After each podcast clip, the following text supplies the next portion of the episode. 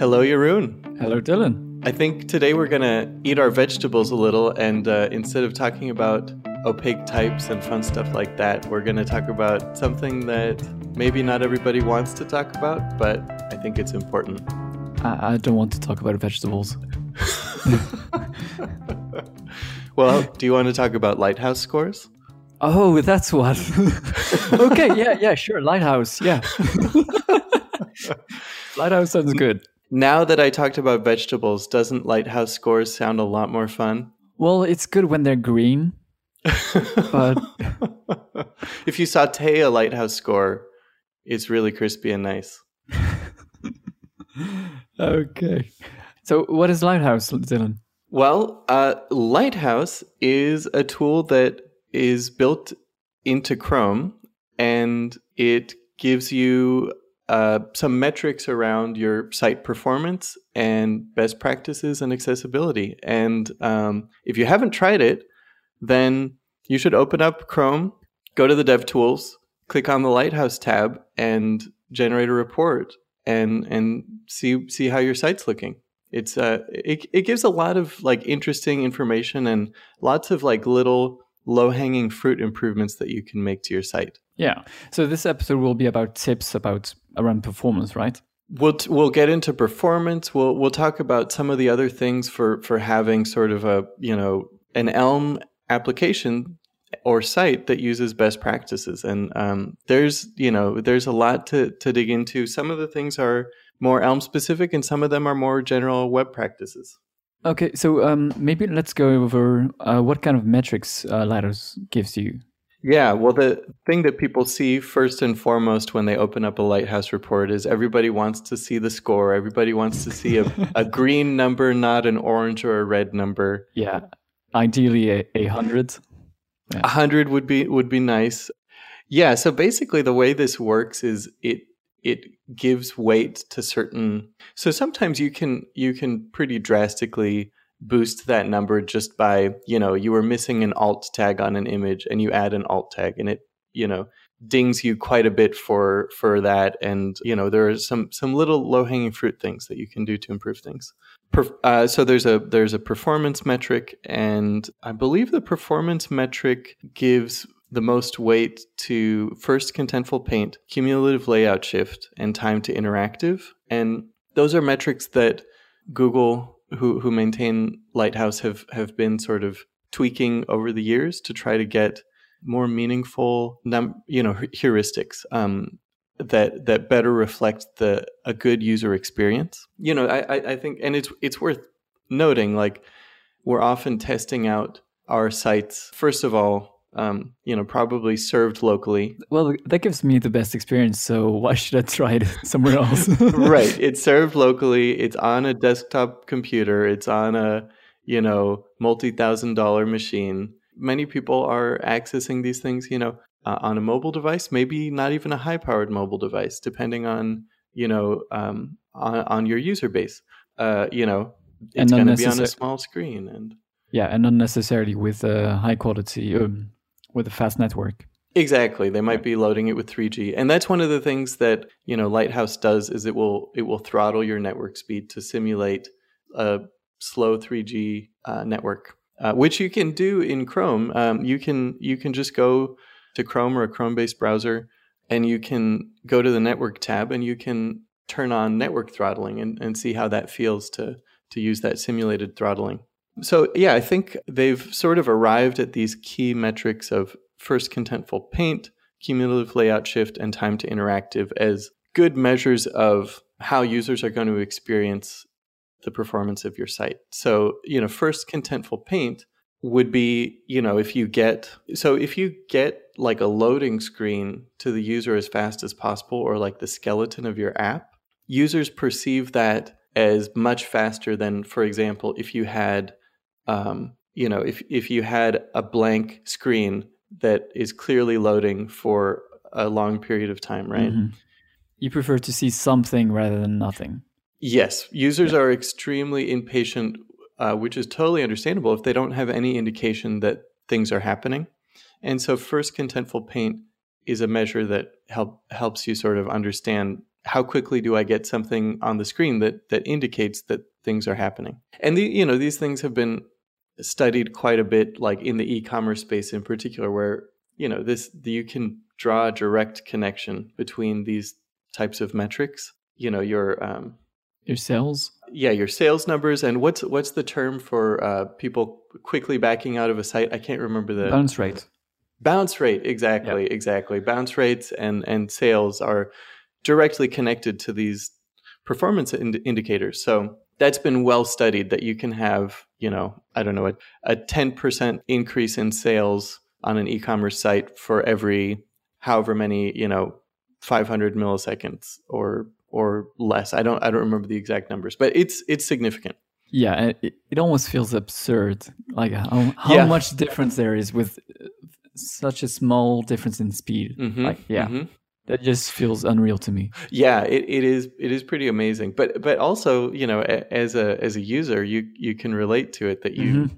you're waiting for a site to load and you're just staring at a blank screen and you're just like you know what? Mm, i don't really need to do this right now. Yeah. Yeah in those five seconds where you have to wait for the page loading you can revisit your life's choices. Do i really need to to buy this? Yeah no. Do, exactly do i really, do I really exactly. want to buy this person a gift? Nah maybe not. Do i really like them that much? Oh it's loaded. Okay i guess i'll do it they didn't get me a gift for my birthday this year yeah yeah. So that's first contentful paint. And you know you you can do certain things like preloading or having a skeleton, uh, you know, that can help with that. And you can you can see in Chrome when you do like performance benchmarks um, in the performance tab, you can actually see the snapshots of the loading time. So you yeah can, yeah, mm-hmm. which is pretty pretty helpful. Um, then we've got cumulative layout shift. That's like a, a more recent one that they've started to um, to emphasize in, in these metrics. And mm-hmm. um, it, it, it, they used to call it page jank. Oh, yeah. There's like a classic example. I actually have a Chase credit card, so I I've seen this many times that you go to like the Chase online like credit card site to like redeem your rewards points. And there's, you know, there are like 10 different spinners. And little by little, each spinner is loading and the page is shifting around, you know? Yeah, well, at least their first contentful paint is probably fast. exactly, they got it fast. Maybe they were looking at those lighthouse metrics yeah. and optimizing for the wrong thing, and then and and that's probably the kind of thing that was happening. That Google's like, okay, people started doing better on this one score, but how do we capture this thing that feels really bad now in the user experience? You know, there are certain things you can do to uh, to reduce that, you know, cumulative layout shift um, and we'll we'll get into some of those. But that's um, that's that's one that will make the site feel uh, snappier and and just less less janky, less glitchy. Yeah. I looked at the documentation for cumulative layout shift because I didn't understand the term at first. In the in the docs, they they have a GIF, GIF, GIF, where someone wants to click on um, don't buy this item in, instead of uh, buying. So you got two, two, two, item, uh, two buttons uh, right under and above each other, and then right when they're about to click no, they there there's there's a banner at the top coming uh, popping up, and which moves the button, and so the person clicks on pay, and then you, awesome. you see the mouse saying oh no, oh no, like moving all around and clicking, no, no, no, no, no, no. That's amazing that, that, that made me laugh so much on the yeah it's in the official really google docs like yeah. sounds like something that jake archibald would do or the um... yeah. So that that explained it to me very well. There you go. That's a perfect perfect summary. Yeah. Love it. The last big one that's uh, i think heavily weighted in in the performance metrics is the time to interactive. So you know first contentful paint sort of captures how long it takes to initially get something on the screen. Time to interactive captures, um, and, and again, these, these scores have gotten better and better at reflecting sort of real things that you feel as a user that make things feel more responsive and snappy. So time to interactive is one of those things that, you know, you go to a site, it initially loaded something really quickly. You know, it maybe it doesn't have lots of layout jank, so it's got a good cumulative layout shift score and then you go to click on a form field to type something in and nothing happens. That's time to interactive. So how it's the amount of time until all of the sort of execution for initially setting up the page have settled. Mm-hmm. I, I, have a hard time figuring out when that is a problem. Um, I mean, in practice, I've not seen pages where the page loads fast, but then it takes five seconds for it to be interactive. It actually can be. So, I mean, because, you know, JavaScript is a single threaded environment. And so you've got all this all this work competing on the UI thread. So um, what will happen quite often is you scroll and it's very shaky and it doesn't feel responsive. Mm-hmm. That happens quite a bit. It's one of those things that when you sort of have the term to describe it, you realize how how ubiquitous it is. But when you don't have the term, you just feel somewhat frustrated and you don't know why. yeah. I really wonder how they test that, though. I think it's like they wait until the latest large JavaScript execution has settled for at least 100 milliseconds or something like something like oh, that. Okay, yeah. Yeah, mm-hmm. I was expecting them to find a button or a text field and interacting with it. Right, right. Mm-hmm. Yeah. Yeah, so I think that these these core metrics like pretty well capture things that are are very much going to give the user a better experience. So I, I, I like I like the metrics they've arrived at, and I think these are good terms to sort of keep in mind when you're trying to to make these improvements. Yeah. So who should who should be doing these optimizations and be paying attention to these things, Jeroen? What do you think? Well, the developers. If there's only the developers in your team, then I would say developers.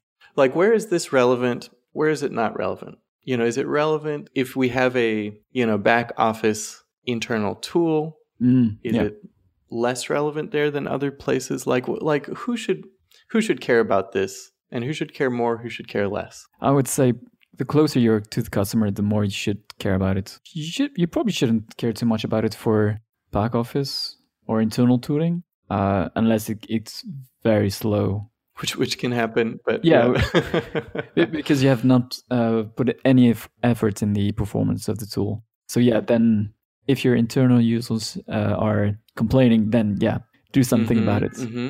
Right. And maybe Lighthouse could give, um, shed some lights on it. Yeah, and I, I, would I agree that for back office tools, you don't need to uh, get too crazy about optimizing things, but also if there's low hanging fruit, why not? So I think that it's worth running Lighthouse. I think just being aware of where things stand is a really great idea for for any application. And then for I mean certainly for, you know, as we talked about e-commerce, you can directly connect that to your bottom line and uh, you know, you should really be at at that point if you're an e-commerce company, then you should really be taking this seriously and tracking it over time and yeah. you know maybe keeping a performance budget and tracking big features and how they affect that. And aiming for that 100 score yeah.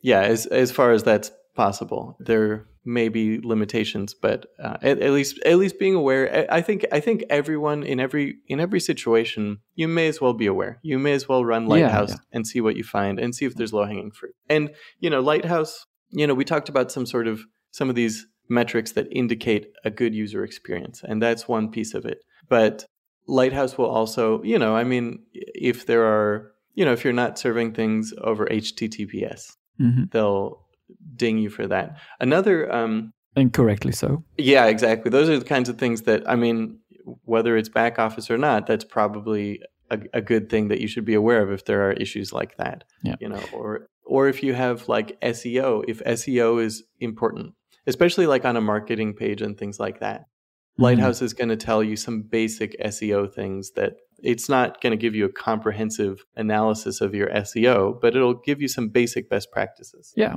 All right, should we dive into some some specifics here? Our performance? Yeah, sure. Yeah, so you know, one one low-hanging fruit thing is just using a hosting provider, ideally a CDN, what is it? Content distribution network Content delivery? Content delivery network. Yes. Yeah, that sounds right.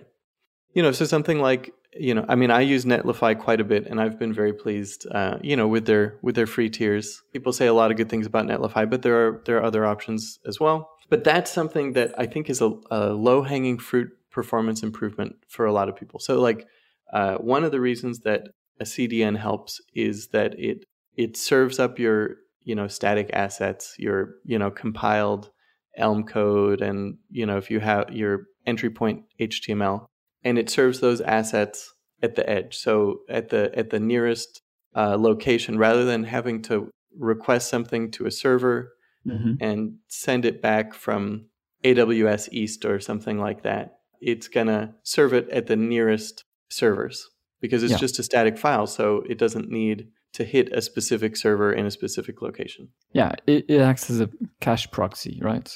Mm-hmm. Mm-hmm. Yeah, exactly. CDN is effectively your your um, everything is just cached because they're static files. So there's no sort of intelligent caching to do for serving static. Fi- I mean, I'm sure there is plenty of optimizing they do around that, mm-hmm. but um, it's pretty simple. Just put the files a bunch of places and serve them as fast as you can. Um, and it, that'll take care of HTTPS and give you certificates, and it's quite nice. So I, I recommend taking a look at Netlify or, or similar CDN services. Yeah, I, I think Netlify serves your your website, but if you if you if you don't need it to to serve your uh, your server, uh, you, you, can use other CDNs which just acts as a proxy uh, between your server and the user's uh, mm-hmm. computer, which Netlify probably also right. does, but I'm not aware of that. Uh, are you thinking of like what is it, Cloudflare, or yeah. I haven't used those myself, but yeah, th- that's uh, the kind of thing we did at some of my previous uh, workplaces. Mm-hmm. Yeah, yeah, nice. Yeah, so those are some, you know, I mean, those are some things that don't require a ton of engineering effort, but they'll give give you some performance gains that'll make Lighthouse a little happier and, and make your users mm-hmm. happier. How how do you make that work? Because as you said, like you just put a, f- a static file uh, on a CDN or you have it serve your file. But what if your file changes? Like, uh, what if my index.html has changed since I since it was last served on a CDN? Mm-hmm. Well, for like an, an, index.html, it's it's not going to do file-based hashing because that's the entry point. That might be a bad example. uh, but for something like an image, you can certainly you know use tools. You know, have a Webpack config that uses file-based hashing and and sets like a long cache period and, and uses the file name for cache busting. Yeah, there's a whole set of practices around that. Yeah, so adding the hash to the file name and replacing every occurrence of that in your source files, mm-hmm. uh, CSS, HTML, JavaScript files. Right. So that when, whenever your file changes, uh, you, you get a new hash or version number for that file. So you don't request the old file anymore. Mm-hmm.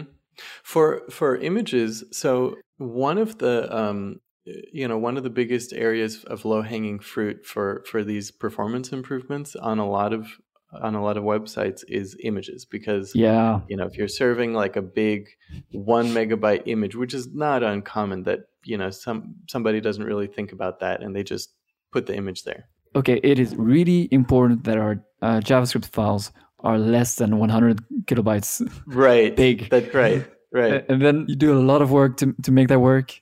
Yes. And then someone puts yeah very big images on your exactly. website.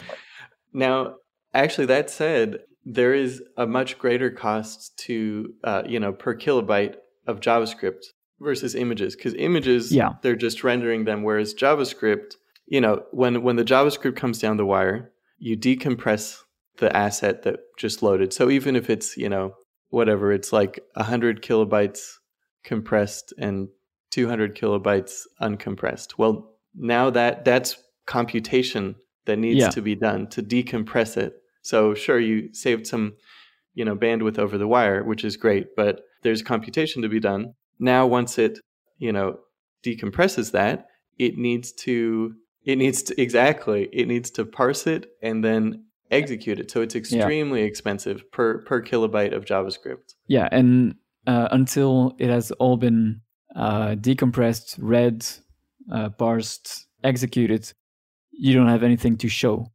Mm-hmm. Yeah, well, that's yes, Yes, and Uh, at least in Elmland. So th- that impacts the 1st Mhm. contentful paints, right? right, unless you're doing some sort of pre-rendering, and that's that's another that's another topic. But uh, and we'll get into some of those things a bit. But yeah, you, you can have a big um, size gains for images, at least. Yes. So for for images, what what I've started doing that I've been really happy with is uh, using Cloudinary, and there are other similar services. I, I haven't used other ones, but I've been very happy with Cloudinary. You just you know upload your image assets there, and it takes care of serving up a, a performant optimized image. And so, like the way that it works with Cloudinary, you upload the image and then they have like a URL based API for saying, I want it at this width, I want it at this height, I want it at this quality, this format. And on their servers, they'll take care of doing it. And it's, I mean, that's what they do. So they're able to optimize these images extremely quickly. Do they also cache it through a CDN for you?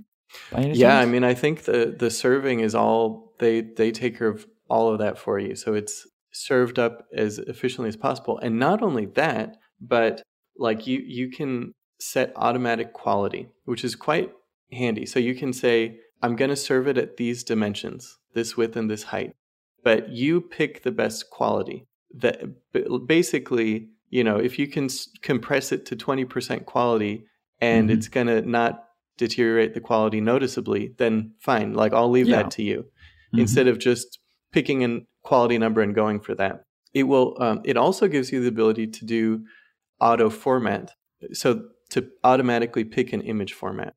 And so what that will do is based on the incoming request, it can tell the the agent, the user agent, so it can tell if it's Oh. loading from Chrome or Safari, and then it's going to, you know, if it's on a browser that doesn't support WebP, then it's going to serve a JPEG. If it's coming from Chrome, which supports WebP, then it'll use WebP, which you know compresses down a lot smaller. Okay. I think we should say that this was not uh, paid advertising, unless you Yeah. want us to uh, Cloudinary. Just Unless please. they want to pay us, yeah, feel free. uh, and until they they do, uh, there are probably alternatives to the, to this. right. Yeah, I, I haven't played around with with alternative solutions, but I've been very happy with Cloudinary and just in general this this approach of offloading that work to you know some service that just does that very well. I think it makes a lot of sense. I recently, you know, with with Elm Pages, I was I was doing a lot of like sketching for an API to to allow you to sort of specify image optimizations to perform a lot like Gatsby's image optimization API. I had this realization, you know, some um, like Chris Biscardi, who's worked on some Gatsby features and has his own static site generator tool now, influenced my thinking on this a lot with talking about like this this bloat that comes from doing image optimization during your build step Mhm. it adds a lot of time to your build step. So, I mean, there are other ways to do this. There are like you can wire up a GitHub action to go into your GitHub repository and optimize images. But in general, like just optimizing some an image during your build step is going to bloat your build quite a Yeah. bit. And it's probably not going to do as good a job as something like Cloudinary or a similar service, especially if you're trying to load it at, you know, 10 different responsive breakpoints. And that's that's like sort of another another area that can really give you some like serious wins is like if you're on um I mean let's say you have like a I don't know a photography portfolio site, right? And you want like really crisp, clean photos. But somebody's viewing it on a tiny phone.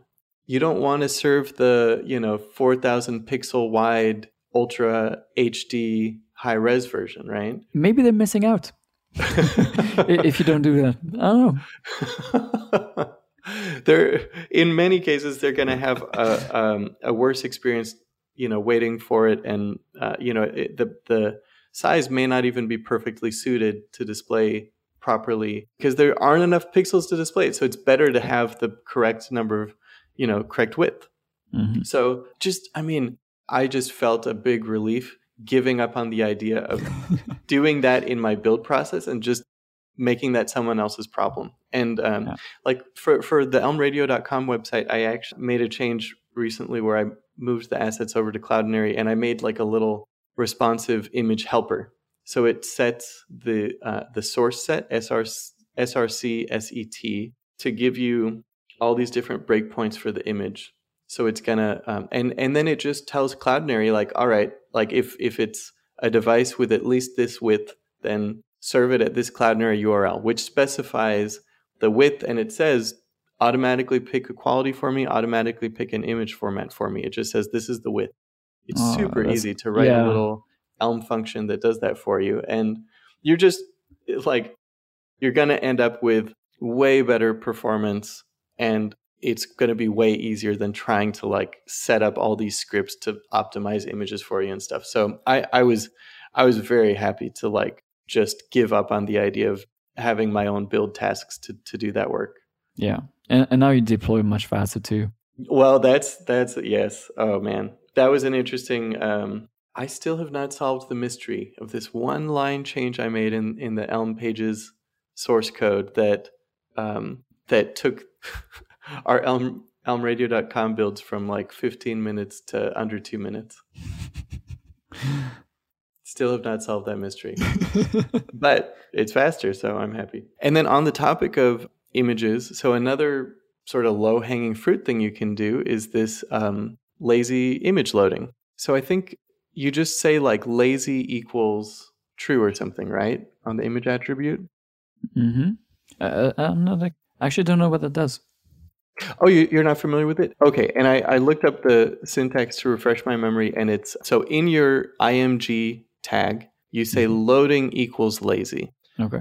and that's supported in Chrome, Edge, Opera, Firefox, and the Safari implementation is in progress. It's going to degrade gracefully and just not do anything on browsers that don't support it. So, Hmm, um, okay. so what it what it does is if an image is scrolled into the viewport that you're currently viewing on the page, Yeah. then it will make sure to load it. If it's not, then you scroll down, Ooh. then it starts to load it. So it doesn't. So if you know, That's um, how it's done. Okay. Oh, that's much simpler than I thought. It's extremely simple. I mean, there for the for the most part, there's not really a reason to not do that. yeah. There may be some cases where you you know maybe you don't have a ton of image assets. There's just like one extra image, and it's not worth that small savings to you know scroll and then see it pop into appearance. But um, but Yeah. uh, you may as well play around with it and see how it feels. yeah. And on the topic of image optimization, um, a really big win is if you can use an SVG instead of a JPEG or PNG. It's just gonna give you it's it's purely a win. It's um, gives you the best quality and performance. Is it smaller in size always? Uh, It generally it's going to be smaller in size. I mean, it, perhaps if you have like a, um, an extremely complex shape you know, Yeah. there could be certain instances where where it's not going to be as optimal but um, for the for the most part and especially with like more simple shapes and logos yeah. Okay. It's overall going to be a, a big win in most cases Yeah. Especially if you try to make the image very big, hmm then you don't have to exactly. download. Yeah. You don't have to download the big image. You just have to download well the same thing as for the small icon or the small image. hmm Uh, sometimes I look at the HTML files of uh, websites and I see some icons for Mac, I think, with Mm-hmm. Like a lot of 40 of them yeah, forty of them um, with different sizes and all. Do you know what that is all about? i do i i know it all too well you say with such enthusiasm. Ah, good times. Jeroen, I know about these icons just as well as I know ISO 8601. I love when you say that. so so these icons it's one of these things that's gotten a little bit unwieldy where you know you have an apple touch icon and you have an icon for for a microsoft phone and for you know whatever device. And they have like you know it's it's it's a lot like these sort of vendor prefixes in Mm. browsers where you start sort of having your CSS be like, oh, Firefox has this one CSS feature and, you know, Chrome implemented it differently. So you can, you know, fine tune it based on these slightly different implementations and things like that.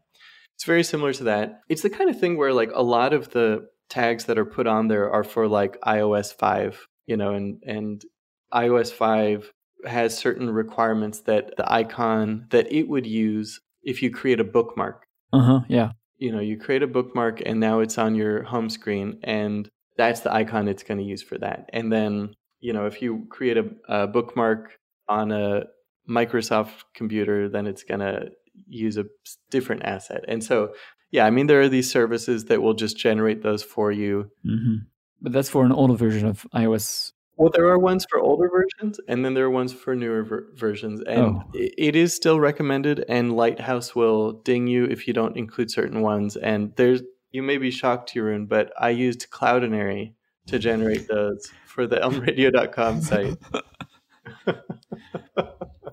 I'm so shocked. but uh, yeah, uh, it's it's just one of those things that you just sort of get the right ones and and get them on there, and it makes Lighthouse happy. And who knows, maybe nobody will add your site as a bookmark, and it will never make a difference. But at least Lighthouse Mhm. will be happy about it. Yeah. I, I imagine that I would add them until Lighthouse stops uh, Yeah. letting me know about problems. Yeah. That's a reasonable way to go. Yeah, I've been trying to like encapsulate that in a in a little helper function and as something that can be like shared for for Elm Pages sites. hmm And there, so there's another set of icons that um, Lighthouse will tell you about, which is Retina?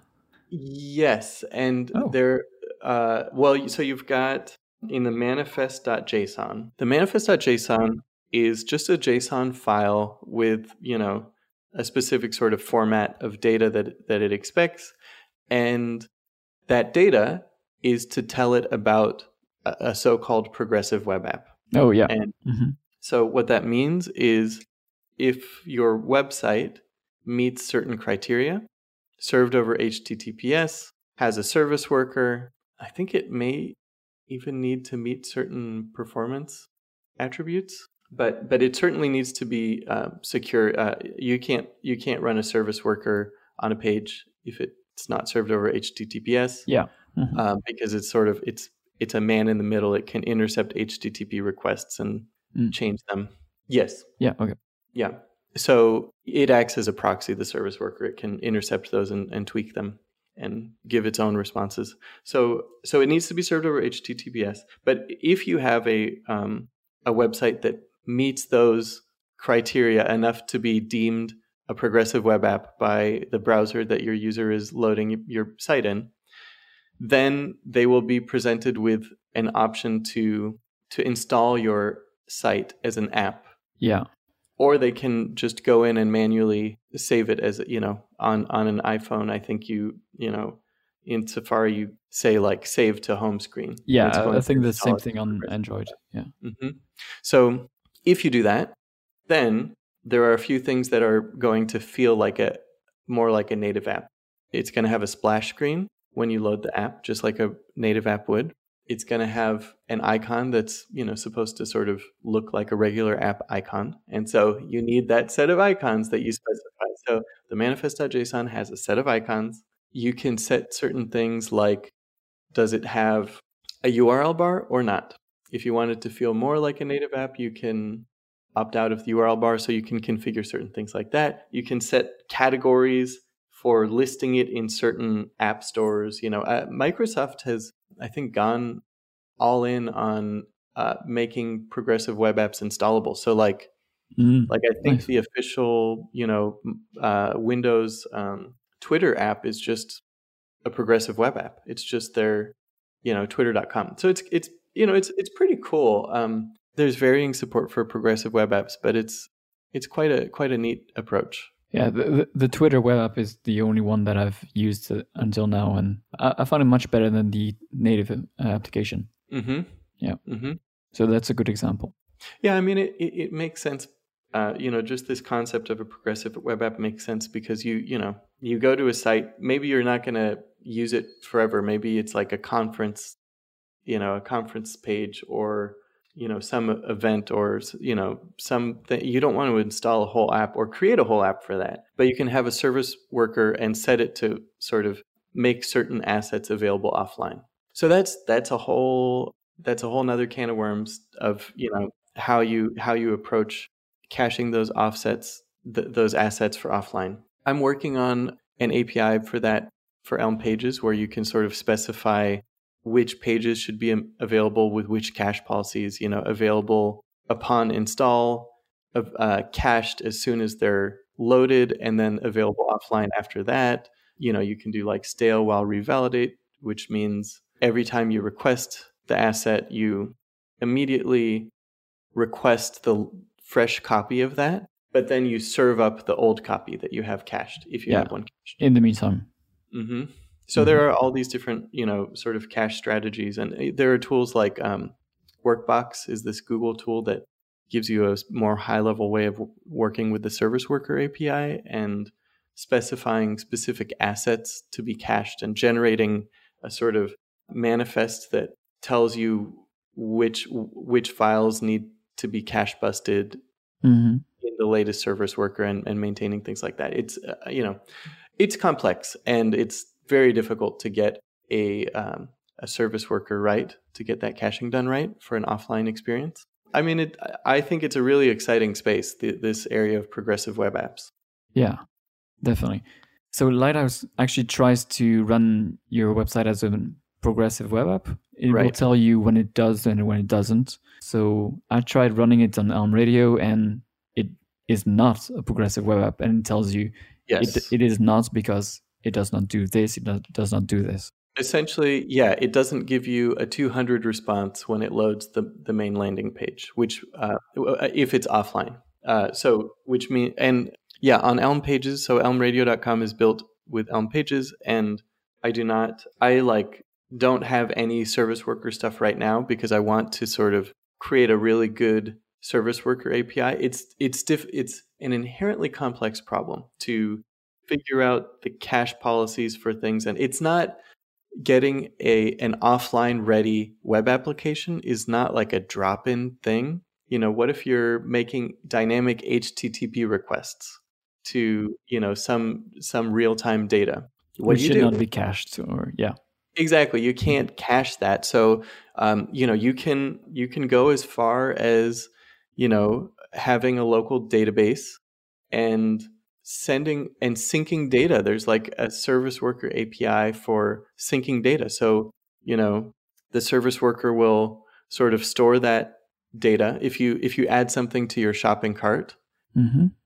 and then you you're offline, and then you you get online again, and it notices that there's something that's not been synced and it makes that request to get it in sync. That's not a drop in no. feature that you just say, please make this a service, you know, please make this an offline ready progressive web app. That's something that requires a thoughtful design to make these sort of user experience and and technical decisions.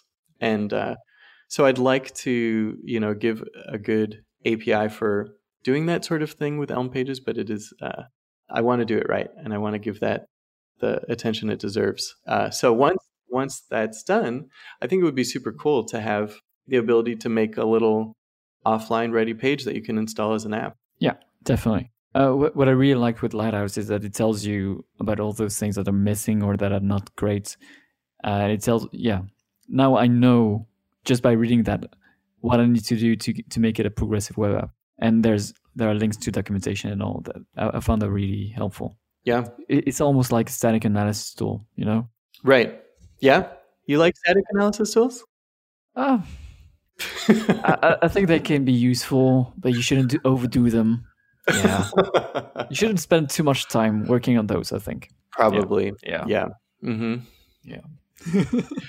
so, so uh, on this topic of progressive web apps and offline ready, Luca Luca Mug uh, has this um, Elm Starter project that he's built, and you know it it it sort of takes care of that like the idea is to make it a lightweight wrapper around a plain Elm app that you know Mhm. you don't sort of build it to this sort of frameworks API, but you just drop in a few things and connect it to an Elm app. So so that's something to look into if you want to just sort of take a landing page that's an Elm app and it's not going to help you sort of set up syncing your offline transactions and stuff in the background Mhm. and things like that. That's not the intention, but it's more like here's an Elm app and I want you to be able to install this and load it offline. Yeah, it's it's a a great tool for helping you do that. Yeah, or a good resource if you need to go further. Right, definitely. hmm Do you want to go over what else uh, Lighthouse gives us? Uh, so what what I see is that it gives information about uh, multiple topics. So one of them is performance, which we've covered already. hmm Maybe not in full, but we've covered it. There's a lot there. There's you can uh, you can go down a lot of rabbit holes with performance. Yeah, I think so. Three others are accessibility, hmm SEO, and best practices. I have no clue what best practices Mhm, actually. mhm. Right.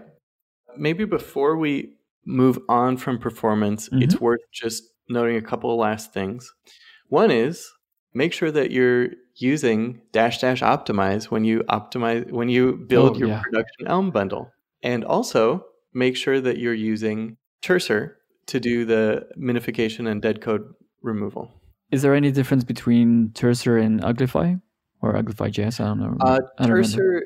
Is like the the the new way of doing it. Uglify has since been deprecated, but it's effectively Gotcha. the same thing. Yeah. And I think Terser worked with ES6 or E ES 2015, which which we don't care about uh, for Elm, but yeah. So that's that's like a low hanging fruit. If you're not doing that, you really should. Um, if you if you try to use the dash dash optimize flag in your Elm app and it's complaining, then remove those debug dot logs and those uh, debug dot to dos from your production app. it's worth Yeah. taking the time to do that. Help help your Elm code not crash. Yeah. Also, Matt Griffith and, and Simon Twop have uh, done done this really cool project Elm Optimize Level Two, and Mhm. uh, that's that's worth checking out. It's yeah. you could try it out, see how it affects your performance score. It's just something that you use to compile your Elm app, and it runs some sort of static optimizations on the JavaScript output that make it run better in the JavaScript runtime. Pretty cool project. I, I think it tries to um, optimize for speed, but not necessarily size. Is it? Am I correct? That might be correct. Yeah, it's definitely worth looking at. Yeah. Uh, you know what numbers it gives you. L- like most things, when you do uh, work with performance, run benchmarks. Exactly. Exactly. That's right. Yeah, and a, a really good tool too for uh, performance benchmarking is you know if you go to the the performance tab in your Dev Tools, um, you can In your browser? little- yes, right. Then you can go to hit this little record button, and it will capture the JavaScript execution and you know which functions are taking the longest. We can um, we can link. Uh, Ju, Ju Liu has a really great blog post that talks about how to analyze performance bottlenecks in Elm. Um, I've used that technique many times, and if you're finding that you have some performance bottleneck somewhere, that's that's quite a useful technique. And then uh, one last point about performance. So if you have so HTTP two kind of had this HTTP push concept of you know you request a certain page and your server is able to say, oh, you requested this page, but since it's that page you requested, I know some other assets you're going to need. So let me send those over to you. Now, that has sort of failed. That spec has had some failures and it's turned out I think essentially the the bottom line is technically it was extremely difficult on the server side. It was difficult to to implement that consistently serving up the correct assets. And now the recommended practice is like Netlify, for example, used to have support for HTTP two push, and they dropped that some time ago. Um, the recommended practice these days is to use preload tags, and so preload tag is just uh, it's just a link tag that you put in your head of your HTML.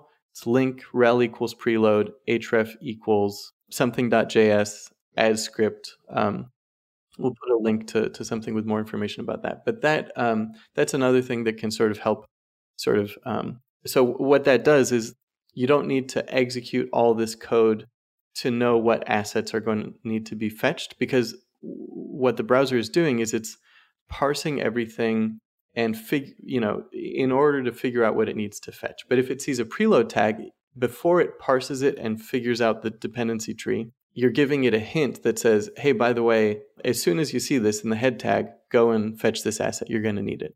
Okay. So that's a helpful thing. So uh, does it fetch it before other things that are more urgent or does it wait until everything else has been downloaded? There are different priorities for the the fetches, and um, I think it'll give it some sort of medium priority, not necessarily the highest priority, but it will do its best to to squeeze that in there so it's ready when it needs it. Uh, but it, the way that like that rendering an HTML page works is there are certain things that need to be done before it can continue with execution. So if you put a script tag in your head tag, then what it's going to do, so you say script and then you you link to some source for the script. So you fetch the HTML, it has that script tag. So now it's parsing the HTML um, because it's, you know, it doesn't understand it yet. It needs to parse it. And it gets to that script. And then it says, uh oh, I can't do anything else until I've fetched, you know, decompressed and evaluated this JavaScript code. Because because the JavaScript code uh, could modify the HTML page that it's going to, to render. And that JavaScript code also, the, the next script that's in there could also be dependent on the previous one. You you have to load jQuery before you load the main script, right? So so in order to prevent that, um, you can you can use the defer tag on scripts, and we'll link to a resource about like the um, you know the Google uh, web performance team's recommendations on that. Uh, there there are a lot of different uh, resources that talk about how to do this, but um, in a nutshell, it, it tends to work pretty well if you add a defer tag to the script because what that's going to do is it's just going to say, you know what, you don't need to block rendering the rest of the HTML and continuing to fetch all of the images and scripts and assets that you determine need to be fetched you can just uh, come back to this JavaScript when you get there and load it when when you're done showing the page initially. Yeah. Please do my first contentful paint first. Right. Yeah. Right.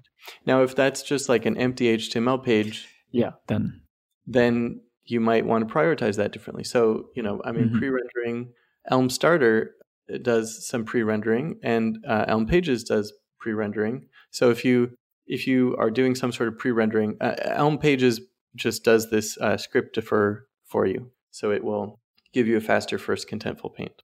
Okay, so that's good for performance. yeah.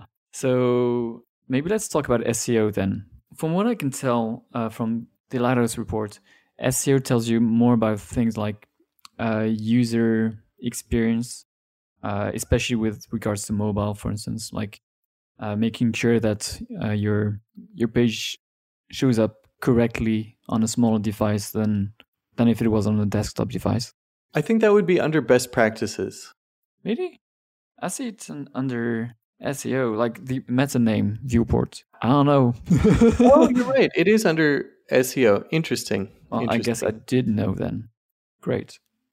I do see that one under there. That's that's interesting. I'm not sure why, but yeah. So I, I guess yeah, it's saying to to do to make it mobile friendly under SEO. Oh, you know what? You know why it's under there? Because, because otherwise um, Google will uh, declassify you in search results. I'm guessing. Exactly. Yeah. Okay. Exactly. Yep. That's right. It will it will ding you in your page ranking if you violate these certain basic mobile friendly metrics. Yeah. So if you care about SEO, you really want a good score on this. And right, right. it is possible to get 100. I don't know if it's easy. I'm guessing you just mostly it's it's fairly easy. Yeah, okay. it's fairly easy. Yeah, um, yeah, and and one thing like with um, you know responsive pages. Um, so yeah, there's that there's that little magic incantation, that tag that you put in there that just makes Google happy. the uh, the meta name meta name viewport and the you know initial scale and all of that. Which I know nothing about, but there is a link, so I'm guessing that I could I could learn more under the learn more link.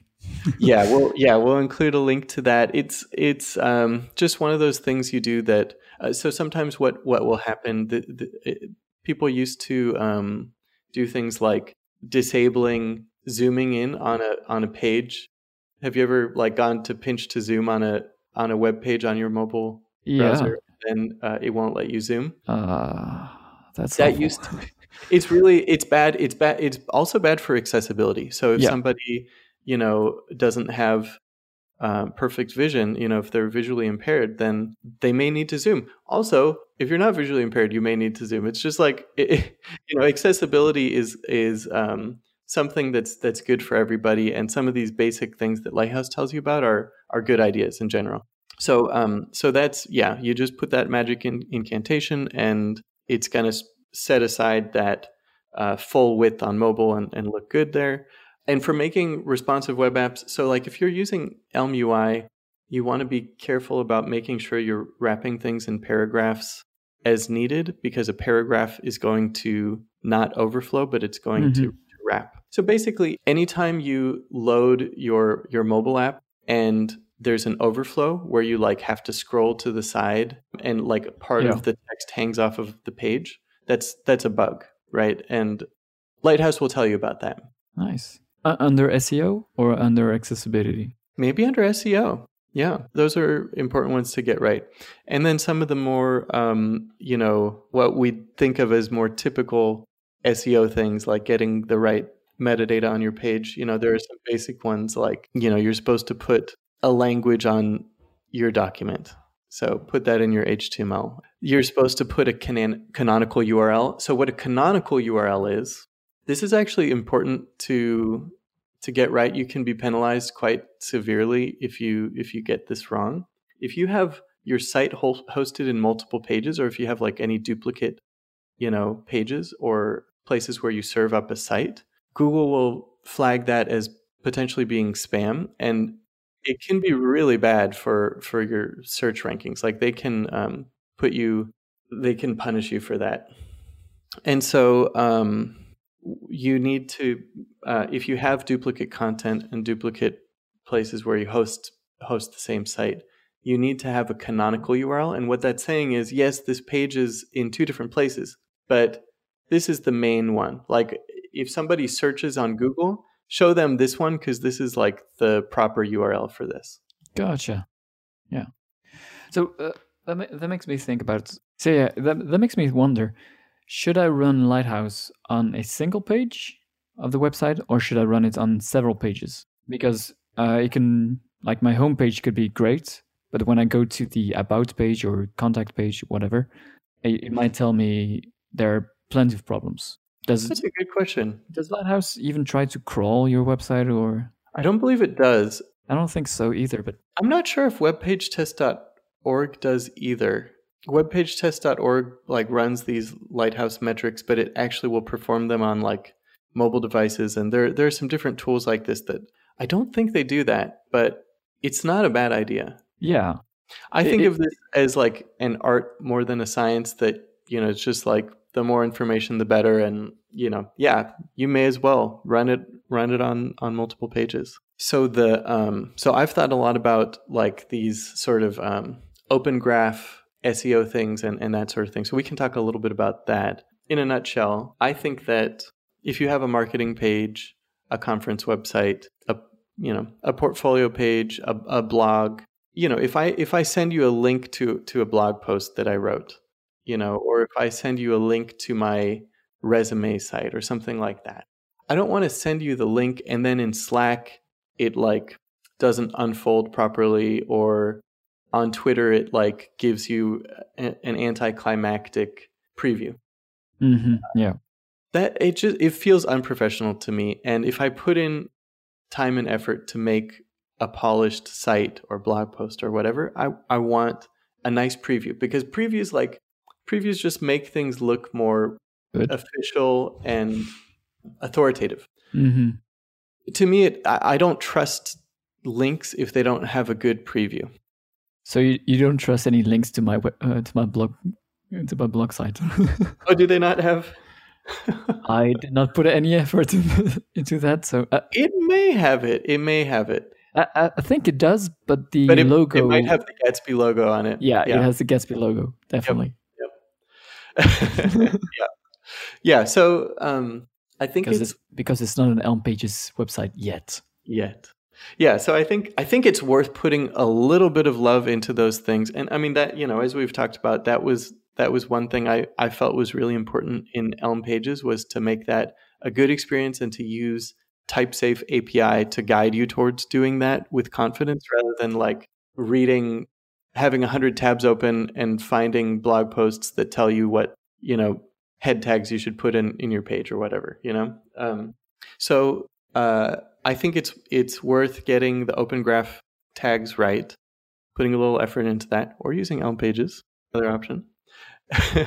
and um, yeah, and you can. I mean that that's the basics. Just getting the Open Graph tags, which are going to give you the the previews in Slack, Twitter, various social networks, which I shall not name. Uh, we all, you already mentioned a few. So. Yeah, yeah and like if you send a text message it's going to unfold properly and things like that so i, I think it's really nice to have mm-hmm. if you preload your pages it's going to tend to do that you know more reliably because not all services will execute javascript in order to to get a preview yeah scan for yeah. those meta tags to give you a preview so so that's that's definitely worth doing and um i don't know that lighthouse will tell you about open graph tags actually. I think it will just tell you, you know, your page should have a description and a title to make uh, search engines happy and, and some basic things like that. So so I mean and just in general like having having a good lighthouse score perhaps it's necessary but not sufficient. Yeah. I was wondering like do you when you get to a very good score like 96 to 100 mm-hmm, mm-hmm. on every metric do you stop or do you continue somehow? Oh, definitely. De- you definitely continue. It's just the starting point. And in fact, there are um, several places where it uh, Lighthouse will give you a, a, manual set of audits to perform, and it says like these aren't automated, but you should run through this checklist. Oh, cool. Yeah, yeah. We'll, we'll, link to that. Mm-hmm. I don't think we'll be able to go through best practices and accessibility at this point. there, there's so much. You know, yeah, yeah, definitely. We actually talked about several best practices already. You know, we talked about yeah. serving things up with HTTP two, and you know, if you if you use a a CDN, it's going to give you the proper compression and things like that. You know, I mean, there a lot of these things are um, really just uh, run Lighthouse, see what it tells you. Mm-hmm. If you can just do it, do it. If you need to research it a little bit, spend a little time, see if you can do it, and make Lighthouse happy. It's it's um, it's a it's a useful tool. Yeah, uh, I think it will it'll find a, quite a lot of um, low hanging fruits. Mm-hmm. Uh, yeah, to exactly. get you started. Right. For accessibility, so um, I'm certainly not an expert in accessibility. Um, Lighthouse is also not an expert in accessibility. It's only going to tell you about some basic violations. Um, I mean, there are some useful things. It's going to tell you if your you know contrast ratio isn't high enough. If you have you know for, if you have colors, right? Yeah, if you have a yellow font over an orange background, then it's going to tell you people might have a hard time reading that. If you don't have an alt tag on images, it's going to be unhappy about that, and as it should be.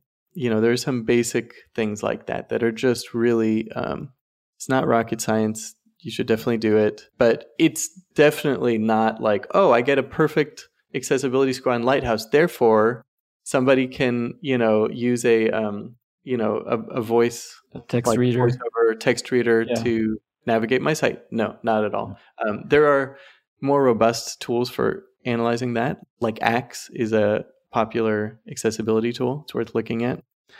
So essentially, but uh, some of the wisdom that I've heard about accessibility is that um, people talk a lot about ARIA tags, and there's a lot in Lighthouse about ARIA tags. And one of the things I've heard is that you know, so Lighthouse is going to complain if you improperly use certain ARIA tags, but in general, ARIA tags should be your last resort.